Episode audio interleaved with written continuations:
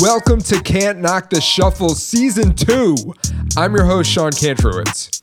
If you're anything like me, and I'm gonna go out on a limb here and assume we have this in common, you love finding out how songs are made. The stories, the details, the hidden gems, all of it. Here's the thing most artists typically only get asked about a handful of their most popular tracks.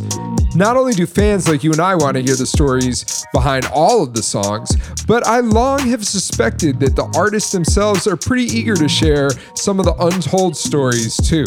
That's why I created Can't Knock the Shuffle. I take an artist's entire catalog, put it in a playlist, throw it on shuffle, and then we talk about whichever songs are randomly selected.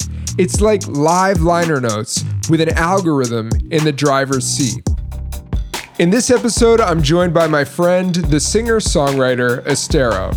Since the release of her debut album, Breath from Another, which she made with producer Doc McKinney and released in 1997, Esthero has definitively held the title of Your Favorite Singer's Favorite Singer inspiring audiences and artists alike with the seamless blending of musical styles, as well as her captivating and incredible voice.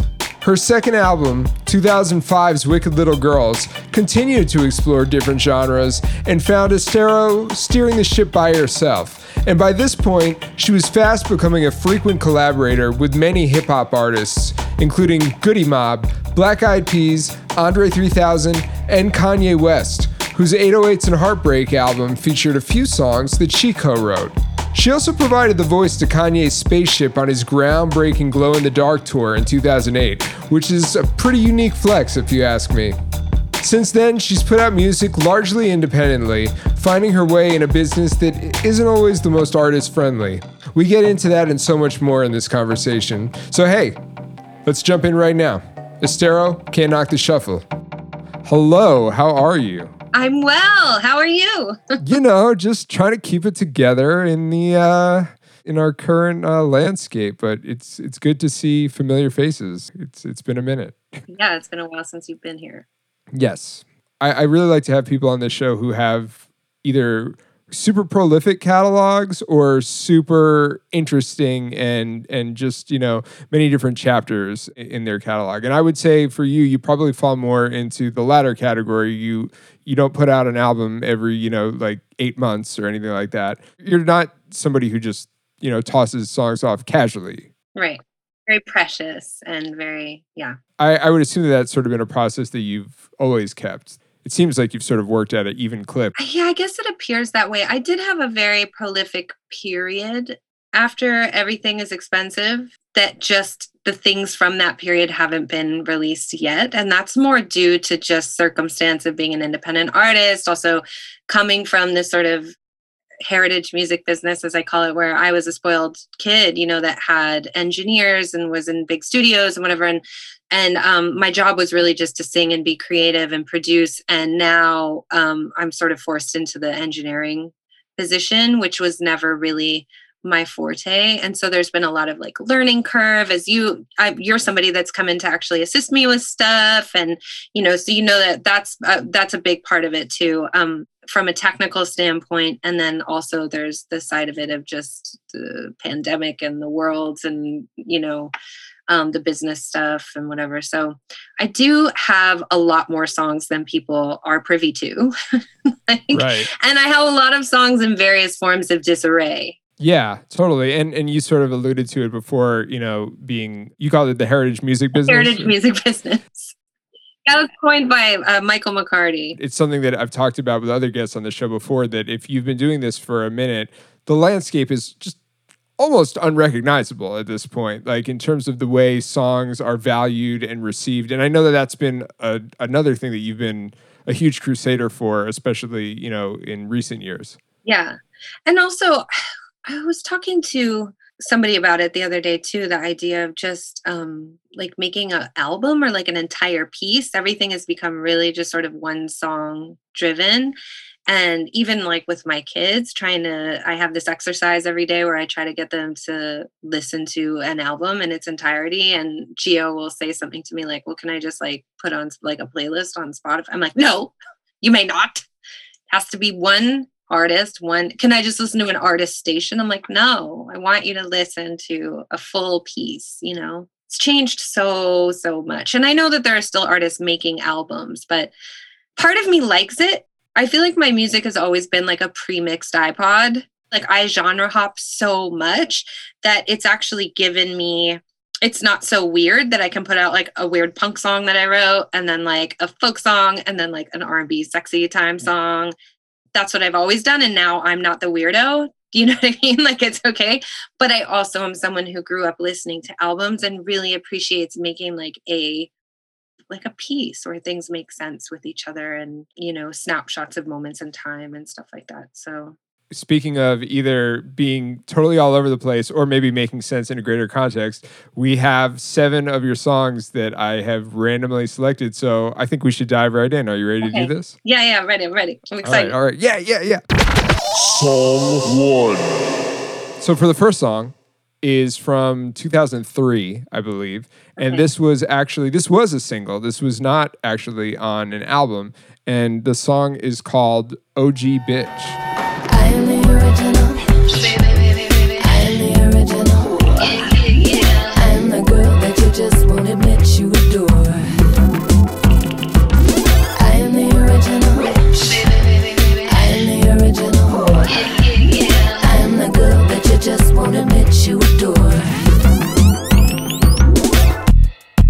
Suppose you think that you know me that was recorded at the old Death Row Record Studios, which became oh, what is the name of it in Reseda? I, I forget, but but I know where you're talking about. And in the vocal booth, you know, it has like the like the concrete floors, and then they would have rugs and stuff, and with the whatever. And under the rugs, there were like blood stains on the concrete from where I guess they used to have like dog fights and like like an office with sliding glass doors and they had bullet marks in it and it was bulletproof glass because that's where Suge would sleep, I guess, and oh, wow. it had been shot. it's funny actually because I think this is the same time too that if I'm correct about when this was being made, the Lakers were in the playoff, like we're in the finals yeah. Against Philly. And um, Shaquille O'Neal was recording there at the same time. So in the daytime, he would be there and I would, I think, show up at night. I think we were kind of like sharing that lounge, like time splitting. Are you saying that Shaquille O'Neal was splitting his days and nights, playing in the playoffs at night, and then recording music during the day? Yeah, and he um and what's funny is I was sitting outside. I was a dirty smoker at that time, but I think I was outside having a cigarette and he introduced himself to me and he said, Hi, I'm Allen Iverson. but I felt really bad because I was sitting in his lounge cheering for Iverson. Uh. at the time, at the time I had a really big crush on Allen Iverson. I think I was cheering for the other team like an asshole why was this song just on, on its own like an island? Like was there was it ever in consideration to be on an album? I think so yeah. I think it was meant to be on wicked little girls but i had so many songs on that album. I did two songs in those sessions. It was jungle book and that one and jungle book made the record and i think i felt like i wanted og bitch to be a single beforehand. Like i i know that if i finish something and i and i like it i don't want it to go wasted but it doesn't always mean that it fits in with the piece. Like i think that i felt like maybe it just didn't work with the rest of the record or the record was too long. And so it was going to get released beforehand. I also come from that generation too where people would release like eps before a record of and b-sides there would be b-sides whatever. So i never felt like when I did something, if I liked it, like it was going to go to waste. There's this whole notion, and just the notion about like sophomore albums, how it's like such a, a high pressure situation. And I know for you, you were sort of also doing things differently now on the second album, like sort of working in a different space. So, do you remember that time being like stressful, or was it fun, or was it like liberating, or, or, or... I think it was a combination of all of those things. I think it was me that album I was definitely really trying to like assert myself and my um independence.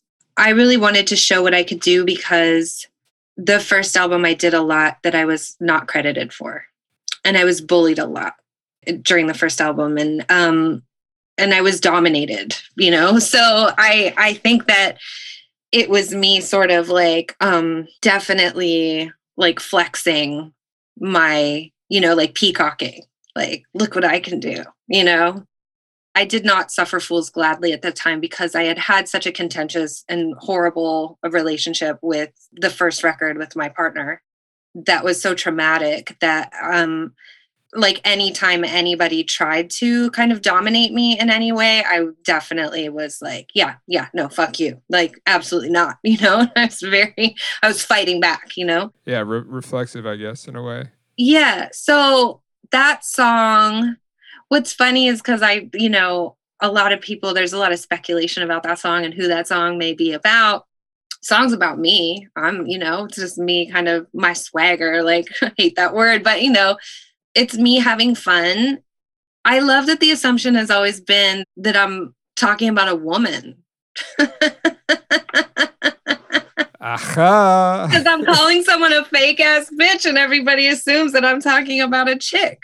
but maybe not. So there's a lot of things at play when I write lyrics. And so if I remember correctly at that time too, there was a lot of like like LA that LA club life was really popping off. You know, like when Timberlake and Britney were having dance offs at uh like every that. hour on the hour. Yeah, like super Hollywood, kind of whatever. And I remember around that time the Black Eyed Peas, the weekend song had been out.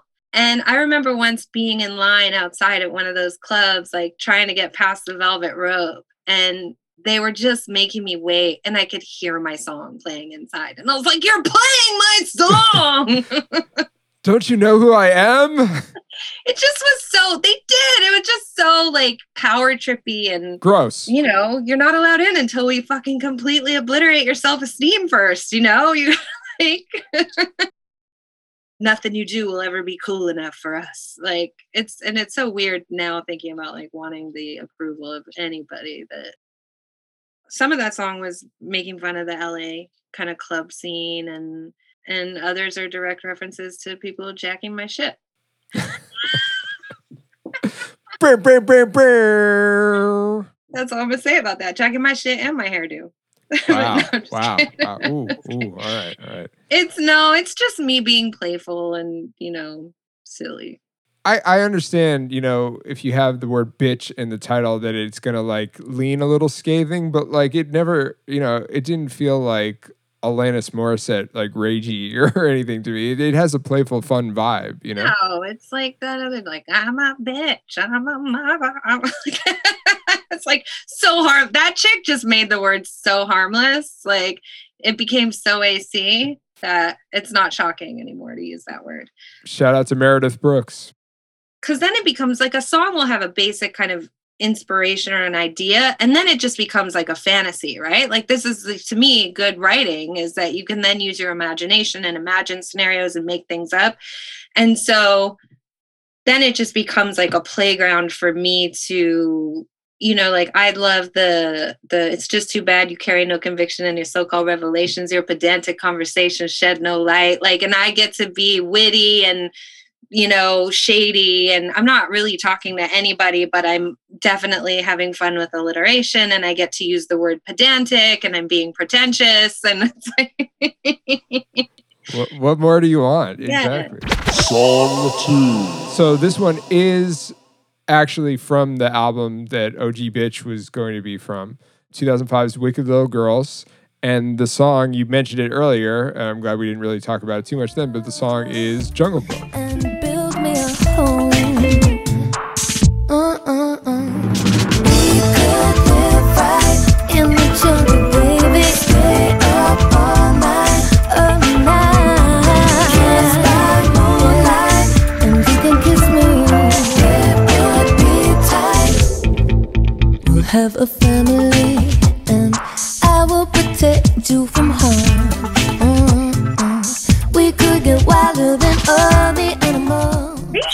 is random? Yeah, I'm. I promise you, dude. I think it's a, it's a coincidence that like the first one is like there was so much skeptic like there was a lot of uh, uh speculation about who that was about and then like this is the one that had 3000 on it and then he was gone like this is these are like the little hip hop like gossip songs. Listen, the algorithm works in mysterious ways. I promise you. I promise you. But like I don't even actually like really know the story of Andre 3000's involvement on the song. So I, I would love to I wasn't going to lead with that, but since you brought it up, let's talk about it. Like how did you meet Andre 3000 and how did he sort of come to be on this song and then he's not on certain versions of this song? Okay, so I met Dre. I think the first time was when the Black Eyed Peas and Outkast played at the House of Blues in LA, and I had done Country Living featuring Goodie Mob. I was in the stairwell, and I think Big Boi was like, "The world I know is the world." Like started singing, and he's like, "Hey, family!" Like he was just immediately very friendly, and he was like, "Why don't you come say hi to Dre and whatever?" And so I met him then, and then we didn't like exchange information or stay in touch, but um, I was reconnected with him years later through Mr. Bentley. Um, when I was working on the record, and I, I was like, I would really love 3000 on this record. Um, I didn't know what song I wanted him on. I think eventually I did. I think I did want him on Jungle Book, but I didn't want him to just want to be a part of a song. I wanted him to love the album and want to be a part of the album, if that makes sense. I just got his number from Bent and I reached out to him and I was like, I want to, I don't want to send you, I want you to be on a song, but I don't want to send you the song I want you to be on.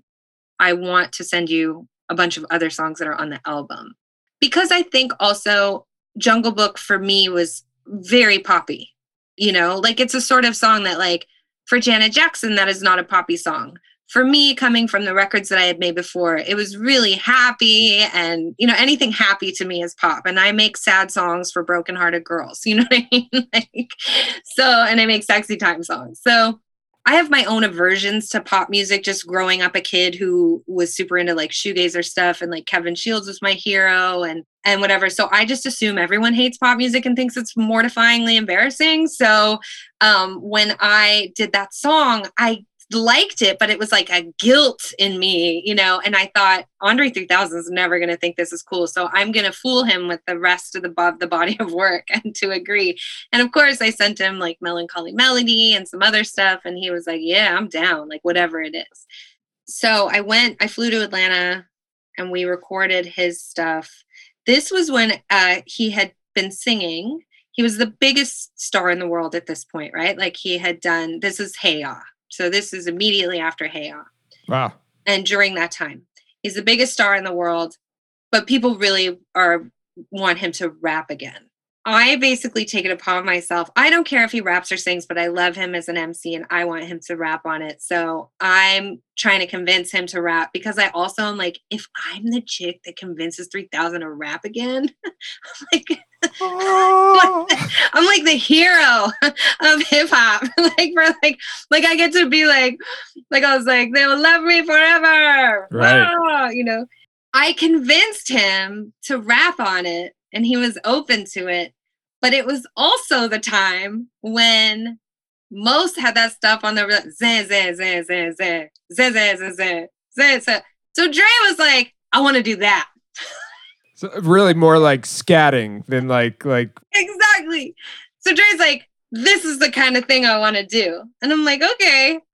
He sings and then he does that. And I take it home and I understand like it's very like it's very Bootsy Collins. That's the that's the world that he's coming from. It's super. It's him being like yo yo, and he's just being like he's playing right. He's being playful and he's being Bootsy. And what's funny is like back to why it's called Jungle Book is because the producers of the song, one of them was a new dad, and his like toddler kid called the song Jungle Book because it sounded like the Jungle Book. It had like this sort of like, right? So he was like, Jungle Book, Jungle Book. And then I just loved that as a title. I was like, I can play with that. Like, you know, I can write this fantasy about, you know, everybody can relate to wanting to like escape, right? And like, and this kind of fantasy world. And then as we get into lyrics about that song as well too that song was written very specifically for a very good friend of mine who i adore who i did not have a romantic relationship with. He was just a really good male friend and i felt like he deserved a love song. He had been loved by a woman previously um, in his life who had um, not treated him the best and had you know and had left. I thought i'm going to write him a really beautiful love song celebrating him. And so I said, you know, she had your head underwater, your heart under fire, and I've decided she didn't know how to love you. You know, it's just me writing a love song for a group, a good dude that like needed a pick me up. We could live right in the jungle, stay up all night, dance with fireflies. It's just all very fantasy and fun and whimsical. That's another reason that I thought Dre would be so fun on it, you know? The label wanted it to be the first single. Also, keep in mind that Dre was literally like the biggest star in the world and his feature rate was like astronomical but he wasn't going to charge me like that amount of money. But what has here's this has never before been revealed. This is when people tell you in the business that i'm difficult they have no fucking idea how difficult i really am. Are you ready for this shit? Let's go. So the label wanted it to be the first single and i did not want it to be my first introduction back into the world it felt to me too poppy for whatever ignorant reason i had young whatever i was definitely obsessed with being cool and i felt like it wasn't cool it was more on the pop side. I felt like it was a second or third single to fucking nail it home. I didn't think that it's where I wanted to be. I didn't want to risk turning my original fans off. So the people that loved Breath from Another, I didn't think they were going to love Jungle Book. I thought that was going to be a much more mainstream crowd. So I didn't want to alienate my original fans. So I was like, for the first so- single, I need to come out um, with something that's a little more like alterna. And I felt like We Are in Need of a Musical Revolution was coming out swinging verbally the label was insisting that it was going to be Jungle Book. And so I called Dre personally and I said, look, here's what we're going to do. You're going to tell them you want $100,000 for a check. And then you're going to tell them that I can't, that it has to say featuring Johnny Vulture. His alter ego. Or it's going to be $100,000. And I guarantee you that they're going to be like, never mind. And I was like, Dre, you and I will do a million other like we'll do stuff again. So it's, you know, I knew like he and I were really close friends at this point and I knew that we were going to create together lots and so I figured that they would just sort of cave and it would like put it on the back burner and be like, "Okay, in the meantime while we figure this out, let's do something else." They just straight up were like, "Nope." And I was like, I didn't expect that that they would just say no to the whole thing. Like, fine, take them off like not even just for the single, but they were just like, we're not gonna like deal with him at all. Like take him off the song completely. Yeah, they were just like, just get rid of it. Oh. And I was like, he's the biggest star in the world. I think his feature rate at that point was like 100, 150 or something. And I think he was charging like, I think for me, it was like going to be like 80 or 75, like, which was fair. I'm on a major label at that point, you know? It's recoupable, but it's, yeah, I was co-conspiring with him. Like, I don't want this. Eh, I don't want this to be the first single. I don't want it to be the first single. Can you just tell them that it's this has to be Johnny Vulture and just charge them a bunch of money? And it kind of backfired. yep. On one of the streaming services, the track says featuring Andre 3000, but he's not there. He's not there. So it's kind of like like when I was revisiting that and trying to like remember because it's been a little bit since I, have heard the song. It's like, oh, like did he produce this? Maybe like was it like one of those? So that uh, I'm glad that we talked about this because I'm sure other people. I think it went out on samplers. That's why it's floating around. Is like Warner put out early samplers of it. I'll I'll send it to you. I'll send you the version so you'll have it. So this was like the last album correct me if I'm wrong here, but this was your last major label album. Yeah, well, everything is expensive was independent worldwide with the exception of Canada. It was put out through Universal in Canada. We speak all the time about this, having been there and reaping the benefits of everything that a major label has to offer. What was that process like when you sort of were transitioning out of that? It was tough leaving Warner. I wanted to leave. Like I didn't feel loved or appreciated or like they could do what I needed them to do for me but they left me with fuck all. Like I lost my house, I lost everything. a lot of artists were in trouble because they'd been sitting, I think, in a holding pattern for so long. So people had blown through their advances entirely. You know what a pay or play is? Um, I guess maybe we could explain for the audience like a pay or play is when if a record label has agreed to put out two of my records and they put out one and then the second album they decide that they're not actually going to put it out, they have to compensate me. They either put it out or they compensate me and there's a minimum maximum um, amount. So you know a minimum being say $80000 and a maximum being $150000 whatever it is. So we all have pay or play contracts and i think we had put out the record and i think i was only in for two records with warner. It was going to be two plus two plus two. So if they did the first two they did the first one they had to do the second one right? So just for people that don't understand and that would mean that if they have an option to not take the third but if they take the third they have to put out a fourth. So they had taken my first one they had to take my second one.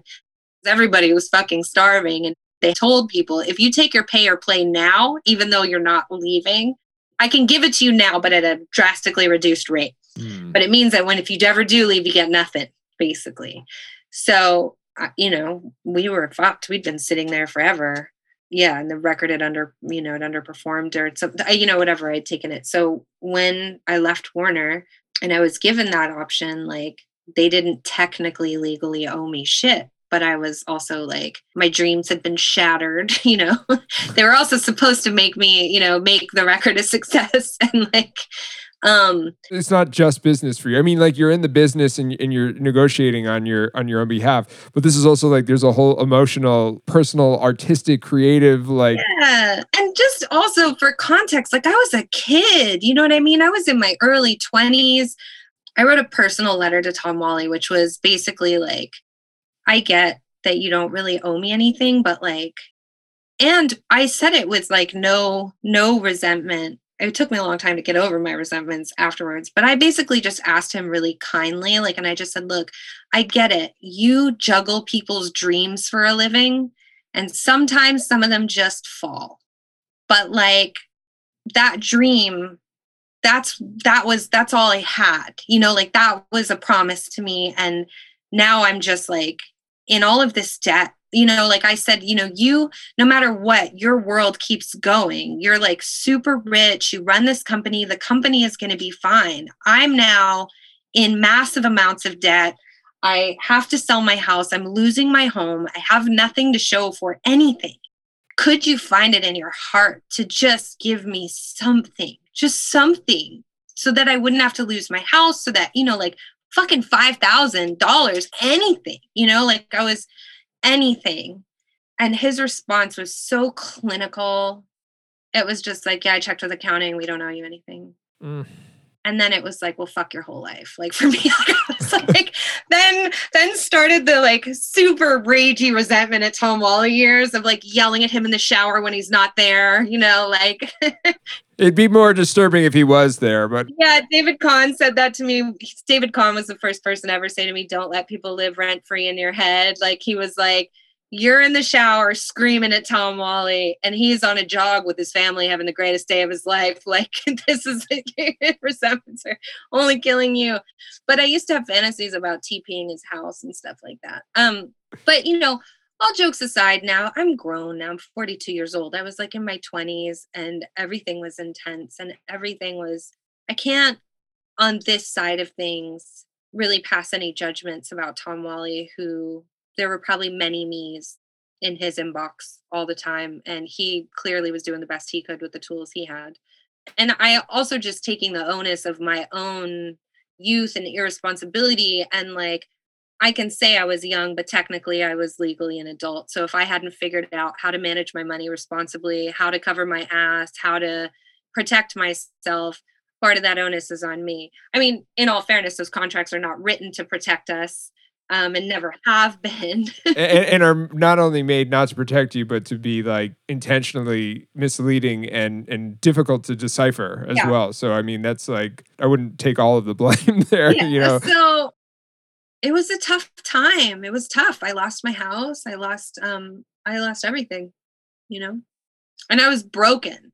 I lost my spirit. I mean, to be honest with you, the story behind that record too is that as I was mixing that record, and Serban Ghenea was mixing that album. We were in Virginia, and you know, there were people, there were people in the business that are really respected that were saying things to me to make me feel very good and very proud and very inflated. Things like, if this doesn't win a fucking Grammy, I'm gonna shoot myself in the face. Like, like engineers and like people saying things if this doesn't and then i had my own record company making excuses for their own for not doing the job that i had hoped that they'd be doing you know i had the marketing team saying things like don't worry.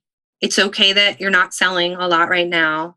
We're going to make the huge pitch to the grammy committee. Like that's going to be the thing is that this is good the, the story that i was being told was like this is going to be like the India.Arie thing where it's like nobody really heard about it, wasn't really performing, but then she's suddenly nominated for like seven fucking Grammys because it's a great artistic work and we all went to bat for it. And so they were like, we're going to submit this really hard. And I was sitting at home, I was watching on TV them announcing the Grammy noms, and I saw Kanye standing next to John Legend, who was my friend. John was my friend at the time and who I was just so proud of and loved so much it was like entertainment tonight.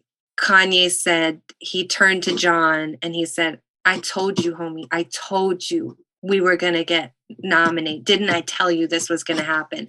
And it was the craziest feeling because I was so happy for my friend, but my it was like the nail in the coffin of my dead record. Like it was like anything I could tell myself of like, no, no, it's going to be fine. The label's going to just make sure that I get, you know, like it's all they're gonna get it together. It's gonna be fine. It's gonna be fine.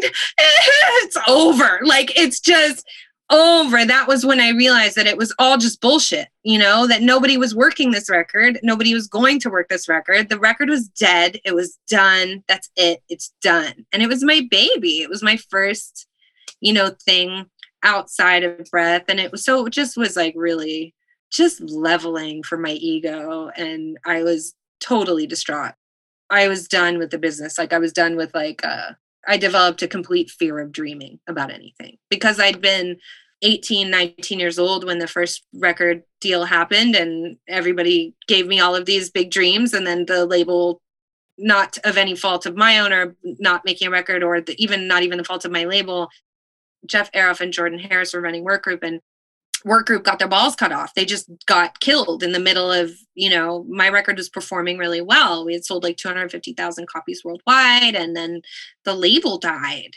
Sony just inherited, you know, and so that was the first time around and then the second time around it was all these people telling me how it was going to work out and then so at that point I had had two in a row over a seven eight year like a decade long period where i was like it's traumatic. It, I mean, it's definitely it's heartbreaking. Def- heartbreaking. Yeah. It was like so close.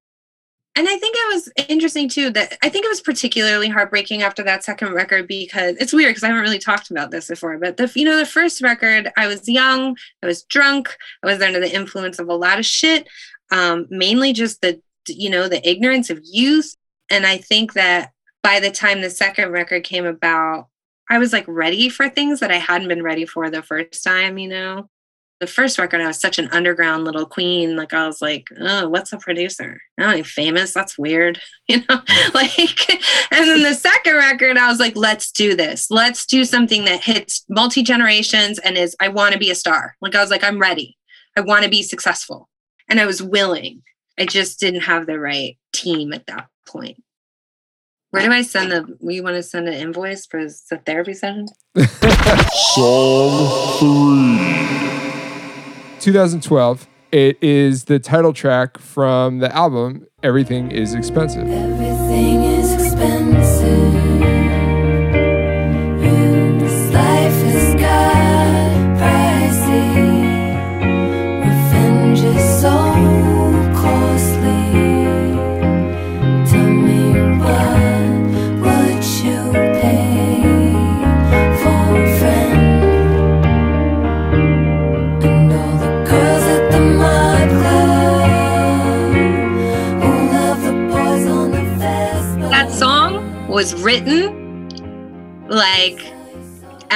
wicked after the death of wicked little girls it sounds like it. The album itself is kind of a response or a reaction, I guess, or evolution from where you were. So tell me about the song itself. I was writing that. I wrote that with Ricky Tillo, my guitar player at the time, who now plays with Lady Gaga. He's been with Gaga for like a decade. I feel like we wrote that in my bedroom slash office living room area in the last place I lived before I left Toronto to move to LA after the death of Wicked Little Girls. After I was like, all right, it's time to like switch it up. So, and that was in 2005. I feel like, yeah, that was written like right then, you know, as that thing was dying. It didn't get recorded till 2008. It's funny that now I'm realizing the very first line I wrote was that if I dole out my good name, will you give me the correct change? Sell your soul, sing a song, sell my soul, play along, stay the same, never change. And then like production wise, I was just once it became once I was producing it and, and even writing it, it was reminding me of like the shins kind of vibe, everybody loved Garden State. I was trying to make a trying to make a Garden State record, you know. But yeah, I think that one's pretty self-explanatory. And then I thought I could just kind of lyrically grab cliches. All the kids in into hip hop, just raise your hand when the beat drops, because that's fucking original. You know what I mean? And like all the girls at the mod club who love the boys on their Vespas. And everybody knows your name and who you are. Everybody knows your name and just who you are, but everything is expensive. You know, there's like this it's pricey. Your integrity, you know, is valuable. I love the last line. You're like a punk in a bar fight, which basically is just my way of saying fucking predictable. Like a punk in a bar fight. Whoa, wow, punks in a bar fight. And if you ask me, the kids are not all right. Because this also, too, when this is written, this is like the time of American Idol, Canadian Idol, this birth of these sort of like reality competitive shows where anyone can be a star. And my manager at the time, who had been my manager for a decade, was like basically the Simon Cowell character on Canadian Idol. I think it, that song is too me just sort of just watching the world go to shit in my mind. It's weird. I mean, I I guess I would imagine that it's like this for every generation and every decade or, or era as it kind of like passes the baton to the next. But it really feels like for people, and, and I count myself in this, it really feels like for people whose values and sort of aesthetic was informed by the the ethos of the 90s as much as a lot of that in hindsight, you kind of say, like, oh, well, that was kind of bullshit, as you can do with any decade. Yeah. It really seems like the decade that followed was just a complete erosion of all of that. It's like anything that seemed to be like a code or an established like understanding of the principles of art and music and commerce and how all these things works, it was just sort of washed out. Fuck you. Let's blow it up into pieces. That's still a tough pill to swallow. I, I find we're we're farther away from the 90s now than ever obviously and yeah. like i still find myself like it's a very hard uh it's painful it is. I think for anyone that's like a like an artist a creator not just that an art lover it's fucking painful to see the degradation of even just like language and like poetry Right, but then but then I I second guess myself about these things because I'm just like, well, is this what they were saying in the 80s as the 90s ethos took over or like what people in the 70s were saying once the 80s started? It, I, right. I I suspect and sort of feel in innately that that isn't the case that there, that there was a specific shift that happened, but I'm too uh, cynical to fully believe that. Like I, I'm second guessing myself as though like yeah, everybody feels betrayed and that their heart gets ripped out when the right, shifts. And the three, and that the new generation is crap and theirs was better. But I got to, I actually, that reminds me because there's a story that Cree Summer used to tell me about Zoe Kravitz when Zoe was little, wee thing. And I think Cree was showing her, you know, like the Breakfast Club, and Cree would they would have these movie nights, and and Cree would expose her to these sorts of movies. And Zoe said when she was like in her tweens, like your movies are so much better than ours, you know. So because and she passed that on to me because I was expressing the same sentiment as you. I was like, "Am I just a grumpy old lady that's like, we were better? Is this the natural thing, or no? I think that we we were better. Like maybe the kids really should get off the lawn. The kids are not all right. As an album, everything is expensive. Like, what were you sort of out to prove? I just wanted to sleep. I was done fucking making records. Like I, I was done with the music business. I remember after Wicked Little Girls, I, I left. I went to LA. You have to understand, for someone like me, like I was born knowing exactly who I was and what I was supposed to do. Like I was three years old. My first memory is me like holding my dad's guitar, putting on a concert in the living room, like I'm a rock star, like sing. I have always sung. I have, there's never been any shadow of doubt in my mind of who I am and why I'm here and what I'm supposed to do. And I knew that that was, I was to sing. Grew up in a really small town in a succession of small towns, and everything I had ever said had come true. Like I was that kid who was like, You're still gonna be here drinking and, you know, whatever. Like people were like, You'll, you're gonna get stuck back in, you're never gonna make it. And I'm like, Just you wait. Like, I'm gonna be somebody. And every single thing that I ever said to anyone came true in the realm of probability. Like I was born in a town of 100 people in the middle of Canada. Literally, I was born in a village of 100 people. I was born in the Stratford Hospital because there that was the closest hospital, but we were in a town of, of little hamlet, a village of 100 people. The next town I lived in was also 100 people until I was seven. And then I moved to the biggest city I'd ever lived in, which was 5,000 people. And then I grew up in a town of 2,000 people. I never lived anywhere bigger than 6,000 people until I was 16 years old and I left home. So I'm literally from butt fuck nowhere. I'm no, I'm just a kid from a farm town in the middle of nowhere, and I knew who I was, and everything I dreamed and everything I said was going to happen came true. I ended up sitting, you know, in Prince's living room watching a private concert with Anita Baker. Like my life is insane, right? When I think about where I'm from, I've had the luxury of, you know, meeting a lot of my heroes and and stuff. So when Wicked Little Girls failed, when everything didn't happen, I felt like it was like God himself had these like you ever see like when people get like smushed in the head with cymbals and they're just like, well, I don't know. It's, I felt like the arms of God had reached down and just been, hey, hey, bitch, boom. like, hey bitch is God's uh that's his tagline. Giant hands with symbols. Giant hand symbols. Hey bitch. I hope someone creates that animation. yes. Um, we could we could do oh, you know when people do like animated videos to storytellers, please somebody do this. And I had always taken it for granted because I would meet, you know, in high school, I would ask people, are you going to go to college? I don't know. Well, what do you want to do? I don't know. And I was like, how do you not know what you want to do?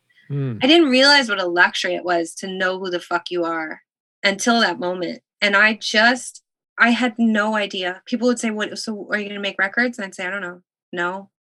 what are you going to do? I don't know. Well, what do you want to do? I don't fucking know. I had no idea who I was. I was, my whole shit was rocked. My whole world was rocked, and I was terrified. On top of it, to have any aspirations or any dreams because all I'd been shown my whole life is that I can dream as big as I want and it doesn't matter. It's you know it's to get it's to get pissed on. It's not to happen.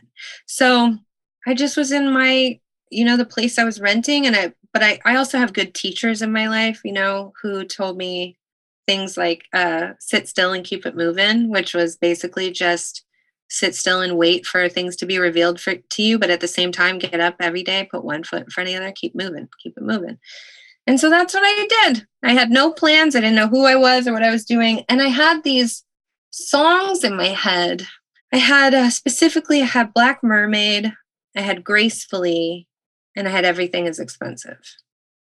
For me, I think those had been written a couple years prior to recording them. And I can write something and let it go. But for me, my creative brain lives in my producer brain. So once I start to hear production of how it's supposed to sound in the real world, that's when I can't shut it up. So I started getting ideas about how these songs were supposed to be born and what they were supposed to sound like on record. And then when that happens, there's an obsession that kicks in, whether I want it to or not. And so I'll be like sleeping and dreaming about like a French horn part, and it's loud. And I go to bed thinking about it, and I'm grumpy you know, back then, get away from me. I don't fuck, I'm not going in. I don't have any money and no one cares. Even if I make something great, no one's gonna care anyway. You know, like I just would wake up. I could barely sleep. I'd wake up in the middle of the night to pee and it would just be loud like a radio. And so I made a deal with the muse like, fine, I'll fucking record it. I'm not doing anything with it. you know, like I just want to sleep. So I booked one week to record three songs. I called Mike McCarty at EMI. He was the president of EMI Publishing Canada at the time and there was a studio that the artist could use. You had to pay for it, but it could go against a recoupable balance. And it was great. It was like 70 bucks an hour, including an engineer in this massive studio with a Yamaha Baby Grand. It was awesome. I think I called my friend J Lo, Josh Lopez, who plays guitar. He played for Estelle for Macy Gray. I brought in this kid named Gabe Noel, who is, I think he might have suggested Gabe come in, who is upright bass, bowed bass. And Deron Johnson, who is a phenomenal piano player, was the last guy to play with Miles Davis before he passed. He's really brilliant. But I went in with the intention of recording three songs in a week just so I could sleep. And three days later, I had three songs. And four days later, I had four songs. And five days later, I had five songs. And it was just like happening. And it was the most fun I had ever had making a record. And I just had this small personnel I had Scott Seiver come in and play drums, and then uh, Gary Novak, who used to play with Rufus. Like I had these like really phenomenal players, which is that's always kind of gotten my nipples hard, you know, not in a sexual way, but like in it. That's I love a, a, a phenomenal musician, and they're my favorite instrument. Right? Like I like to t- I like to just let them do their thing, and then I like to go carve it up. So all of a sudden, a week later, like maybe two weeks later, I was like, I think I I think I'm making an album. And it was all of my other albums were born through so much like it was so hard and this was so easy and it was so fun and there was a lot of laughter the reason that it took so long everything is expensive maybe all in was possibly three months of work but it was that I was time sharing with every other artist on EMI Publishing. So I could only get into the studio on weekends. It took from like 2008 or 9 until I think it was done in 10 or 11, but it didn't come out until 12 because then we were like, you know, kind of doing the business side of it. Oh, I just remembered something about everything is expensive too that I was going to tell you about the song was I early on sent it to Kanye because he was working on on 808s and Heartbreak. And I had written on Love Lockdown. And since I knew where he was going and that he was going a little more like Alterna, I think I sent him that demo, like an early demo of Everything is Expensive. Cause I just felt like he would get that. Right? he would definitely get that. And there were no hard feelings. He was like, no, nah, I don't think it's I don't think it's right. And I was like, okay. So he didn't want it and I'm glad because I think I needed it. All right. So listen, guys, we talked a lot, like a lot, like a lot, a lot. So you're gonna have to tune into the next episode to hear the rest of the shuffle with Esthero and I. We talk about her efforts to buck against the current streaming model in the music industry, some of her more vulnerable moments in the studio, and her experience working with a certain rapper producer who maybe she just talked about when we took this break. You're to have to figure it out. You won't want to miss it. Listen, make sure that you've subscribed to Can't Knock the Shuffle and leave a review while you're at it. You can find me at Sean Dammit on all the social media platforms, and you can also reach me at can'tknocktheshuffle at gmail.com. Let me know who you want to see to come on the show next. My hip hop game show, The Questions, is also something you definitely are going to want to check out. So be sure to visit questionshiphop.com if you haven't done so already. Can't Knock the Shuffle is a proud member of the Stony Island Audio Network. It's home to other amazing shows such as Dad Bod Rap Pod, Super Duty Tough Work, Fatherhoods, and What Had Happened Was. If you're still listening to me talking right now, trust me, you're gonna like these other shows, so check them out. See you next time. Peace.